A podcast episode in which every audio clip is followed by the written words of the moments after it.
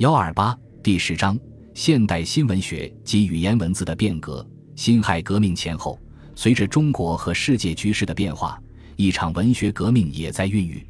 一方面，始于晚清的文学革新运动，随着时间的推移和运动的深入，带来了从文学观念、创作风格、文学题材到文学语言的广泛变革；另一方面，留学于日本和西方的中国新一代知识分子，将现代世界的文化潮流带入中国，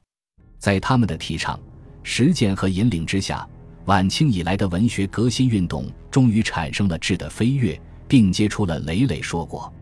与前代相比，民国时期的文学有着自己鲜明的时代特色。其一，民国时期的文学是此期中西文化碰撞和中国文学自身总结。反省而共同催生的产物，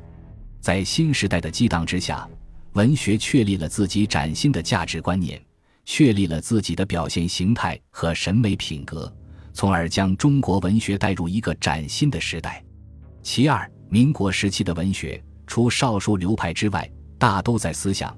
内容上和时代风云紧密相连，特别是五四新文化运动时期的文学创作，左翼文学。抗战文学和解放区文学无不鲜明地反映时代风云的变幻，紧随时代的脉搏，全面地反映着当时的社会生活和现实斗争。其三，民国文学的创作现象极其复杂而多样。启蒙文学力图冲决封建蒙昧，改造国民灵魂；情爱文学标志着现代新爱意识的觉醒和文学地位的变迁。感伤文学折射着现时代人间的苦难和诗意美的幻灭感，乡土文学则抒发着社会剧烈流动后造成的乡恋乡愁。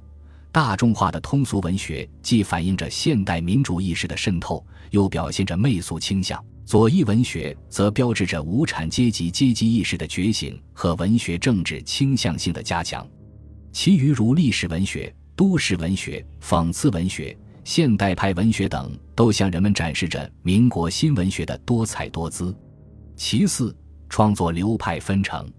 在中西文化的相互激荡之下，在现实主义、浪漫主义思潮的影响下，民国新文学出现了许多创作流派，如乡土文学派、社会剖析派、京派、海派、七月派、山药蛋派、自我小说派、新月诗派、象征诗派、现代诗派。新感觉派、酒业诗派等